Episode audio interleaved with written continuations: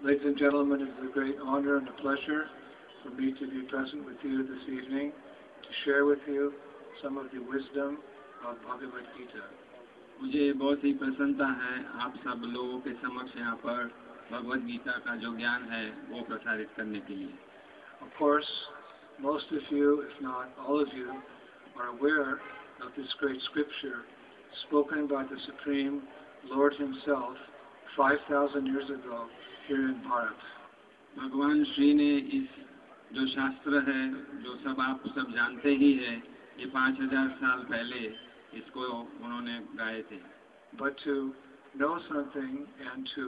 realise something are two different things लेकिन कि चीज कुछ चीज को जानना और उसका साक्षात्कार करना वो दो अलग बात है because Krishna spoke the Bhagavad Gita in this great country of India people are meant to actually realize his teachings and spread them all over the world. क्योंकि भगवान श्री कृष्ण ये महान शास्त्र को उच्चारित किए थे इस देश में भारत देश में इसलिए ये हम सब लोगों का कर्तव्य बनता है कि हम इसका साक्षात्कार करके सब जगह इसको प्रसारित करें As the Western countries are meant to lead the world in material progress, the great country of India जैसे पाश्चात्य देश वो आधुनिक प्रगति में आगे है सबको आगे वो नेतृत्व करते हैं इसी तरह भारत का दायित्व है कि वो आध्यात्मिक क्षेत्र में सभी को मार्गदर्शन दे so the end the of this great country are responsible for keeping this great spiritual culture intact तो यहाँ के नेता और सभी महान व्यक्ति का दायित्व बनता है कि जो आध्यात्मिक शिक्षा है और ये जो संस्कृति है उसको सही रखने के लिए भारत के सभी लोगों का ये दायित्व बनता है Therefore, it is the responsibility of every Hindu who was born in this country to read this book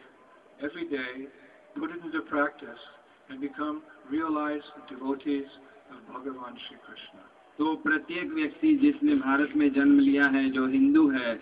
उसका कर्तव्य है कि ये भगवत गीता शास्त्र का अध्ययन करे और इसका साक्षात्कार करे Unfortunately, I see in this beloved country of India that people are more interested in reading the newspaper than they are Bhagavad Gita. लेकिन दुर्भाग्य से मैं देख रहा हूँ कि भारत के लोगों को ज्यादा रुचि है अखबार पढ़ने में गीता से This will do little good for you, very little good for the country, and this will do little good for the world. इससे बहुत ही कम अच्छा होगा आपके लिए देश के लिए और विश्व के लिए Of course, it is a great study, the Bhagavad Gita. There are 700 verses. वैसे भगवत गीता में 700 श्लोक है तो बहुत इसकी बड़ी पढ़ाई है At least those of you who are born in India should be aware of some of the key verses or some of the most important verses of Bhagavad Gita. जो आप लोग भारत में जन्म लिए हैं कम से कम जो गीता के मुख्य श्लोक है वो आप सबको जानना चाहिए For example, one of the most popular verses in this great book is Sarvadharma Parichaja Mamekam Sananam Raja Aham Tam Sarvapapebhyo Moksasi Mahasuchaha Every Hindu should have this verse on the tip तो प्रत्येक जो भारतीय है उसको ये कम से कम जो सबसे प्रसिद्ध श्लोक है सर्वधर्मान परित्याज्य इसको जानना चाहिए और उसके मुखारविंद में होना चाहिए और उसका जो मतलब है वो सही तरीके से तत्वतर रूप से समझे What इसका अनुवाद क्या है इस श्लोक का Krishna says, just abandon all varieties of dharma and surrender unto me I will protect you from all sinful reactions तो कृष्ण कहते हैं कि सभी प्रकार के धर्म को त्याग के मुझे शरणागत हो जाओ मैं आपको सभी पाप के फल से बचाऊंगा The word dharma can be translated as duty. तो धर्म को कर्तव्य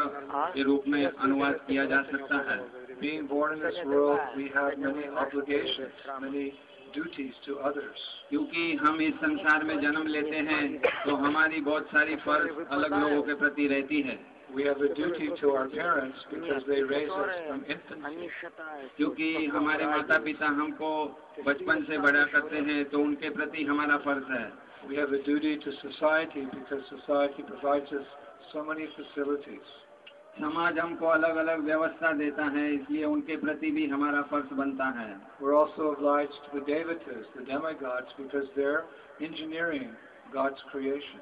और देवताओं के प्रति भी हमारा फर्ज है क्योंकि वो ये पूरा संसार चलाते हैं तो कृष्ण अल्टीमेट ड्यूटी लेकिन कृष्णा हमें याद दिलवा रहे हैं कि जो हमारा मुख्य और अंतिम धर्म है वो उनको शरणागत होना Why? क्यों The Upanishads explain why.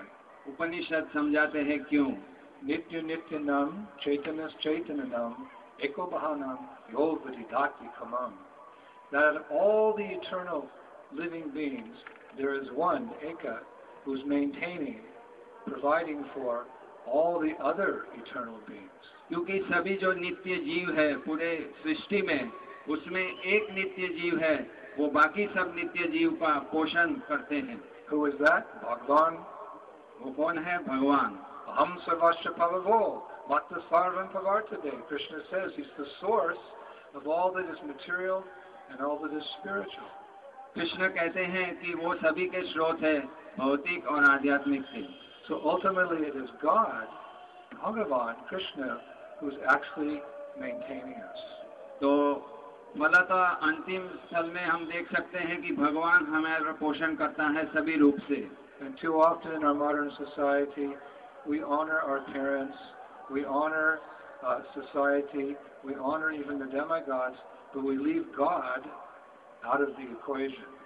लेकिन आधुनिक समाज में हम आदर देते हैं माता पिता को देश को समाज को और भगवान को भूल जाते हैं we thankful to science and technology providing so many nice things in modern society. और आधुनिक समाज में जो साइंस टेक्नोलॉजी हमको दे रहे हैं उसके प्रति हम बहुत कृतज्ञता व्यक्त करते हैं We become so attracted by this material progress that we forget about God. We don't even read the Gita anymore. We don't offer our prayers. We don't offer our food. We don't go to the temple anymore. ये जो आधुनिक प्रगति है उससे हम इतने प्रभावित हो जाते हैं कि हम भगवान को भूल जाते हैं हम भगवान का ये शास्त्र गीता नहीं पढ़ते हैं भगवान को पुष्प भोग आदि अर्पण नहीं करते हैं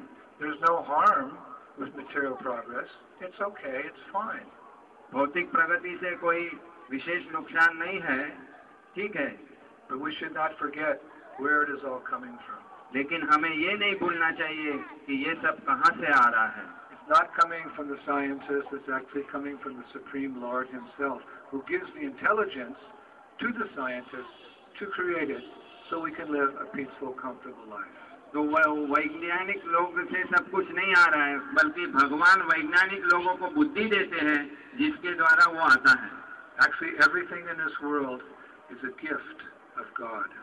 इस संसार में सब कुछ भगवान का तोहफा है We tend to forget ये हम भूल जाते हैं because to be a, a conditioned soul in this world means that we are prone to forgetfulness. बद्ध जीव का मतलब है कि वो भूल जाता है So the Lord has to come to remind us, the rishis have to remind us, the yogis, the sages, they have to remind us of these things. इसलिए भगवान ऋषि आदि हमें ये बार-बार याद दिलवाते हैं That the earth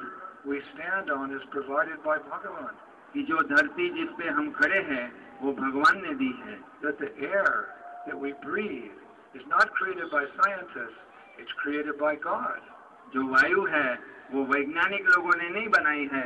वो भगवान ने बनाया है that the food that we eat is not produced in supermarkets it's produced in the land by the mercy of the supreme god who provides the rains to grow them तो जो खाना हम supermarket में से लेना जाते हैं वो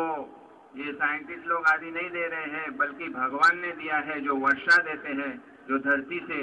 उत्पन्न होता है आहार in so many ways we are totally Krishna बहुत सारे रूप से हम सौ प्रतिशत भगवान पे निर्भर है recognising this fact we should thank the supreme lord ये ज्ञात होने पर हमें भगवान का भगवान को कृतज्ञता व्यक्त करनी चाहिए you, have to say thank you. That is polite. That is culture. तो कोई आपको बहुत सारी चीज देता है तो आप उसको थैंक यू कहते हैं तो ये शिष्टाचार है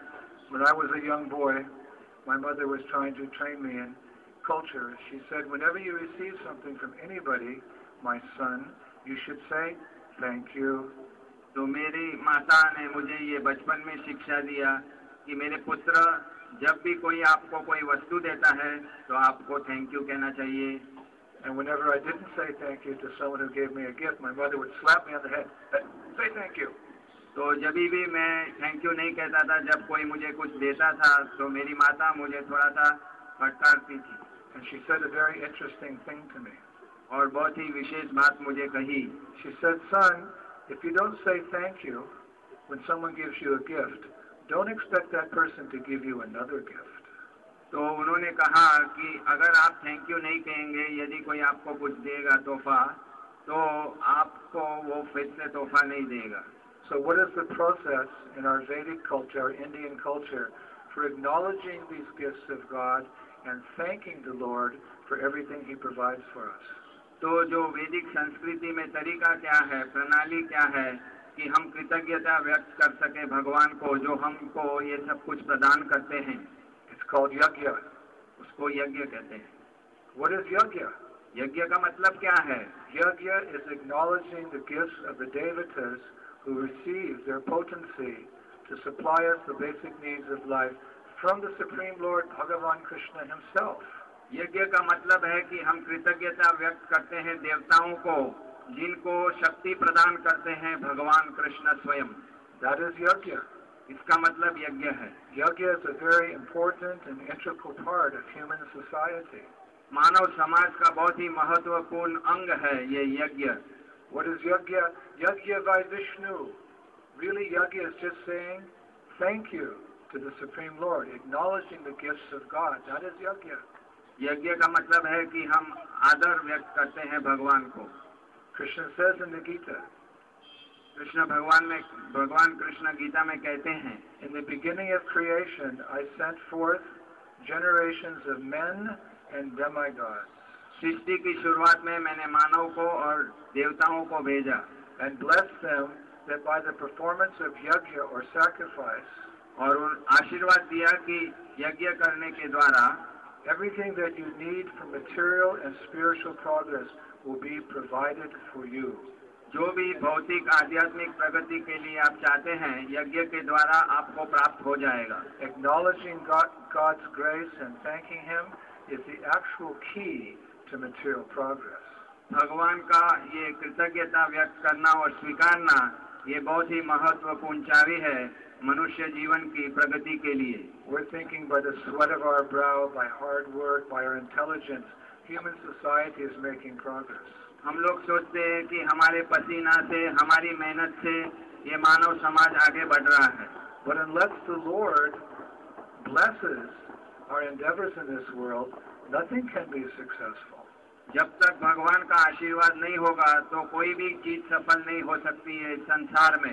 in the English language we have a saying probably from the Christian religion that not a blade of grass moves without the will of God अंग्रेजी में कहावत है विशेष करके क्रिश्चियन से है कि एक घास का पत्ता भी भगवान की इच्छा के बिना हिलता नहीं है So we must acknowledge these gifts of God by performing the yajnas. So ये सभी तोहफा भगवान सब कुछ आवश्यकता देते हैं उनके लिए हमें कृतज्ञता व्यक्त करना चाहिए यज्ञ करके If we don't, we can expect that the resources of material nature will gradually dry up. और हम ये स्वीकार नहीं करेंगे कृतज्ञता नहीं व्यक्त करेंगे तो धीरे धीरे सभी आवश्यकता कमी होती जाएगी And is that not happening now? और अभी ऐसा नहीं हो रहा है we have so many environmental issues, so many environmental problems, because we are not acknowledging the Supreme Personality of Godhead. क्योंकि हम भगवान को स्वीकार नहीं कर रहे इसलिए इतनी सारी समस्या वो बढ़ रही है Our forefathers were very careful to always make sure the Agnihotra sacrifices were going on. हमारे परदादा हमेशा बहुत ही सतर्क रहते थे कि Agnihotra Yajna hote For example, 5,000 years ago, the emperor of the world, the whole world, not just India, the whole world was Maharaj Yudhishthir. So Maharaj Yudhishthir जो सम्राट थे पूरे विश्व के तो उन्होंने ये किया He was not just a king, he was also a saintly person. वो केवल एक राजा नहीं थे वो एक संत पुरुष थे in our ancient Vedic culture, the leaders were called Rajrishi. Rajrishi means they were kings, but they were also saintly persons sitting on the throne. हमारी वैदिक संस्कृति में उनको राज ऋषि कहते थे जो राजा भी है लेकिन वो बहुत ही संत पुरुष है जो आसन राज आसन पे बैठे And Maharaj Yudhishthir ruled his kingdom not by some fertile ideas he got in his brain, but he ruled his citizens following the instructions of the Supreme Lord in books like Bhagavad Gita. और महाराज युधिष्ठिर ने प्रजा का संचालन किया नहीं अपनी दिमाग और बुद्धि से बल्कि शास्त्र भगवत गीता के द्वारा And it said in his kingdom, like the kingdom of Lord Ram, that the citizens were completely happy under the rule of such kings. और कहा जाता है जैसे कि राम राज्य के जैसे युधिष्ठिर महाराज के राज्य में सभी प्रजा बहुत ही सुखी थी There was an abundance of food available for everyone. सबके लिए बहुत ही आहार था There was an abundance of clean water for everyone. शुद्ध जल था सबके लिए There was plenty of fresh air. There was plenty of room for everyone to live. शुद्ध वायु और जगह थी सबके लिए जीने के लिए. In fact, the sages have said that under the rule of kings like Judishthir, the cows were protected, and the cows felt so satisfied they would flood the earth with their milk. ऐसे कहा जाता है कि जैसे संत पुरुष जैसे महाराज युधिष्ठिर जैसे राजा हो तो जो गाय है वो इतना दूध से पूरा बह देती थी धरती को Unfortunately, outside of the great state of Gujarat, where you are protecting the cows, Gomata, other parts of India, they're killing the cows. Gujarat राज्य में गाय की रक्षा है लेकिन दूसरे राज्यों में भारत में उसका कत्ल होते रहा हो रहा है This is the greatest sin. ये सबसे बड़ा पाप है Because the cow is God's favorite animal. क्योंकि गाय बहुत ही प्रिय है भगवान को Two things are dear to God in this world. The Brahmanas who, who preach the absolute truth and the cows who give us doodh nice milk भगवान को दो बहुत ही प्रिय है एक तो ब्राह्मण जो ये ज्ञान प्रदान करते हैं और गाय जो शुद्ध दूध देती है शास्त्र says नमो ब्रह्माण्य देवाय गो ब्रह्माण्य हिताय च जगदिताय कृष्णाय गोविंदाय नमो नमः A, a government that does not protect the cows is doomed government जो सरकार गाय की रक्षा नहीं करती है उसका निश्चित पतन हो जाएगा It was also explained that during the time of Maharaj Yudhisthira, the weather was perfect. It would be nice and warm during the day, and it would rain only at night when people were sleeping. Maharaj Yudhishthir ke samay din mein acha tha, vayu पर्यावरण tha, dhoop tha, aur keval raat mein varsha गिरती thi. So what was the secret for success for these politicians and their governments. The kings were Raja Rishis. They knew the science of performing yajna to say thank you to Bhagavan. तो इन लोगों का सफलता का रहस्य क्या था इन राज का कि वो कृतज्ञता व्यक्त करते थे भगवान को यज्ञ के द्वारा हमको केवल यही करना है भगवान को कृतज्ञता व्यक्त करना है no harm in embracing the modernization of India, that's, that's fine, but don't forget to say, thank you, Krishna, यज्ञ वाय विष्णु कोई नुकसान नहीं है भारत आधुनिक प्रगति की ओर बढ़े लेकिन भगवान कृष्ण को थैंक यू जरूर कहना चाहिए But as I travel to the great country of Bharat, unfortunately, I do not see anymore the sacrificial fire with thee brahmanas chanting the mantras, and the devatas coming down to accept those offerings on behalf of the Lord. लेकिन जैसे मैं भारत में भ्रमण कर रहा हूँ मैं कहीं भी नहीं देख रहा हूँ कि यज्ञ हो रहे हैं और उसमें आहुति दिए जा रही है और देवता उन आहुतियों को स्वीकार रहे हैं People are not interested in doing yajna. They're only interested in Bollywood. They're only interested in politics. They're only interested in cricket. They're only interested in iPods and, and so many modern gadgets, we become mesmerized by Western culture. We forgot the simple art of performing the Hotra, the sacrifice to thank Krishna. तो सभी लोग भूल जा रहे हैं ये यज्ञ करना और ये मोहित हो जा रहे हैं बॉलीवुड से और ये सभी पाश्चात्य वस्तुओं से And the young people in particular, they are thinking, oh, these things are only for old people who are sentimental and irrational. They're thinking like this. और जो युवा पीढ़ी है वो सोच रहे हैं कि ये जो यज्ञ है वो केवल वृद्ध लोगों के लिए है जो इस प्रकार से भावुक हैं This is the greatest calamity that has ever befallen this earth planet. ये सबसे बड़ी दुर्दशा है जो ये संसार में अभी हो रही है Because if the sacrificial fire goes out in India,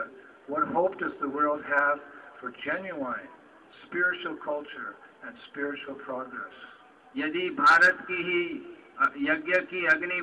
भूत जाती है तो क्या भविष्य है ये विश्व का There is no other culture in the world because I have traveled the world extensively for the last 40 years that can explain to you exactly what is the Atma, the soul within the body. विश्व में कोई भी ऐसी संस्कृति नहीं है भारत जैसी यहाँ पर आत्मज्ञान प्रसारित किया जा रहा है और मैं 40 साल से पूरे विश्व में भ्रमण कर रहा हूँ There is no other culture in the world that can explain the science of devotional service, whereby one gives up sinful activities and engages in devotional activities to God. कोई भी ऐसी संस्कृति विश्व में नहीं है जहाँ पर पाप आचार छोड़ा जाता है और भक्ति सेवा सिखाया जाता है There is no other culture in the world that has such a clear, detailed understanding of the personality of God. कोई भी ऐसा संस्कृति नहीं है जहाँ पर इतना विस्तारित रूप से भगवान के बारे में ज्ञान दिया जाता है In Western countries, with all due respect, people believe in God. विदेश में पाश्चात्य देश में सभी लोग भगवान को मानते हैं But if you ask them, who is God? They don't know what to say. They say, oh, he's God. No, who is God? he's God.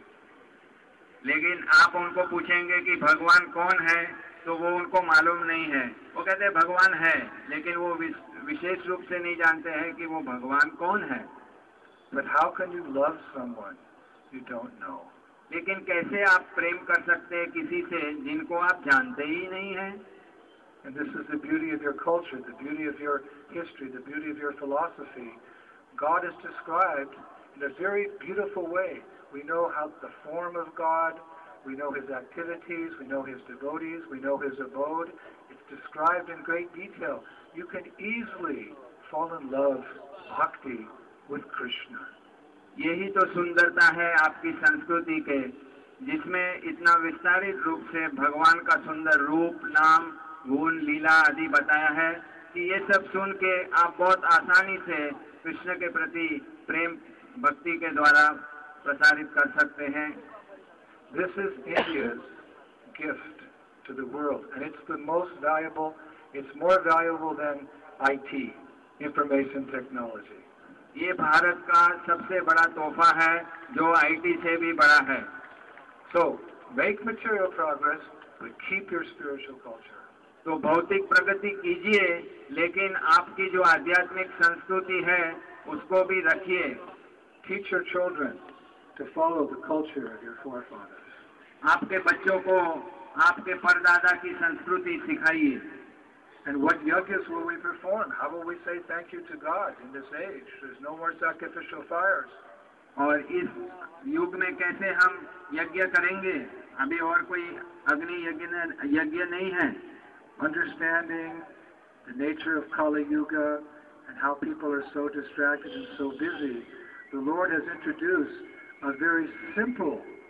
yajna that we can all perform in this age and achieve the same result as our forefathers. कलयुग की स्थिति देखकर और लोगों की सामर्थ्य देखकर भगवान ने बहुत आसान तरीका दिया है जिसके द्वारा हम इस युग में यज्ञ कर सकते हैं It may not be possible in every household to perform the Agnihotra, the fire sacrifice. तो सभी घर में अग्निहोत्र का यज्ञ करने का संभावना नहीं होगा so lord Krishna has given a specific yajna for the people of Kaliyuga तो कलयुग के लोग के लिए भगवान ने एक विशेष यज्ञ पद्धति दी है not just for Indians but people from any country around the world केवल भारत के लिए नहीं लेकिन विश्व में सभी देशों के लिए because Krishna is not the god of the Hindus क्योंकि कृष्णा हिंदू लोगों के भगवान केवल नहीं है He said he's the seed-giving father of every creature in this world. वो भगवान कृष्ण बताते हैं कि वो बीज देते हैं सभी लोगों के लिए Everyone is a devotee of Krishna. Some know it, some don't. सभी भगवान के भक्त हैं कुछ जानते हैं कुछ नहीं जानते हैं So everyone can take part in the yajna for this age color Kali Yuga. What is that yajna? तो सब लोग भाग ले सकते हैं जो इस युग के लिए यज्ञ है वो यज्ञ क्या है it's described in the Brihad Nayan Purana. Or इसको बताया बृहद Nayan Purana में हरे नाम हरे नाम हरे नाम एव केवलम कुलो नास्तेव नास्तेव नास्तेव gatiranyata. That in this age of Kali, the most easiest and sublime way to perform yoga is simply to chant sing the name of Krishna. कि इस युग में बहुत ही आसान तरीका है कि यज्ञ हम कर सकते हैं भगवान का नाम गाकर दाशदेव दाशदेव दाशदेव Krishna says there's no other way no other way no other way to please me in the age of Kali nothing is as good as singing my name with love and devotion तो भगवान तीन बार कहते हैं कि और कुछ भी नहीं है और कुछ भी नहीं और कुछ भी नहीं है और कोई तरीका नहीं है जिससे मुझे प्रसन्न किया जा सकता है इस युग में बहुत ही आसान तरीका है भगवान का नाम लेना प्रेम और भक्ति के साथ एनी नेम ऑफ गॉड बोलते हो कोई भी भगवान का नाम चलेगा he have so many names उनके इतने सारे नाम हैं you choose your favourite name of Bhagwan आपका पसंद हुआ किया हुआ वो आप चुनिए we like to sing these names Hare Krishna Hare Krishna Krishna Krishna Hare Hare Hari Ram, Hari Ram, Ram Ram, Hari Hari. As they were introduced by the Yuga Avatar, the incarnation of Krishna in this age, Sri Chaitanya Mahaprabhu. Shri Chaitanya Mahaprabhu जो इस युग के अवतार है उन्होंने ये जो पद्धति दी है जो हरे कृष्ण महामंत्र ucharan karne ka, wo hum swikar karte hain. Actually, Lord Chaitanya, who appeared 500 years ago, predicted that this Namyakya, this Yuga Dharma, would one day spread to every town and village of the world. और भविष्यवाणी की थी चैतन्य महाप्रभु ने कि जो ये यज्ञ है नाम यज्ञ वो प्रत्येक नगर आदि ग्राम में इसका प्रसारण हो जाएगा And that began in earnest when our beloved spiritual master, His Divine Grace, Srila A.C. Bhaktivedanta Swami Prabhupada, set sail from India in 1965 and went to the Western countries and chanted this mantra all over the world. और 1965 में हमारे संस्थापक आचार्य प्रभुपाद जी वो यहाँ से जलदूता में गए विदेश में और ये महामंत्र का प्रसारण उन्होंने शुरुआत किया पूरे विश्व में फैलाने का anywhere in the world where you see this Nam Yagya going on, you see material prosperity and you see spiritual progress as well. तो जहाँ भी आप ये नाम यज्ञ देखेंगे तो वहाँ प्रगति भौतिक प्रगति भी देखेंगे और आध्यात्मिक प्रगति भी देखेंगे Therefore today you see on this stage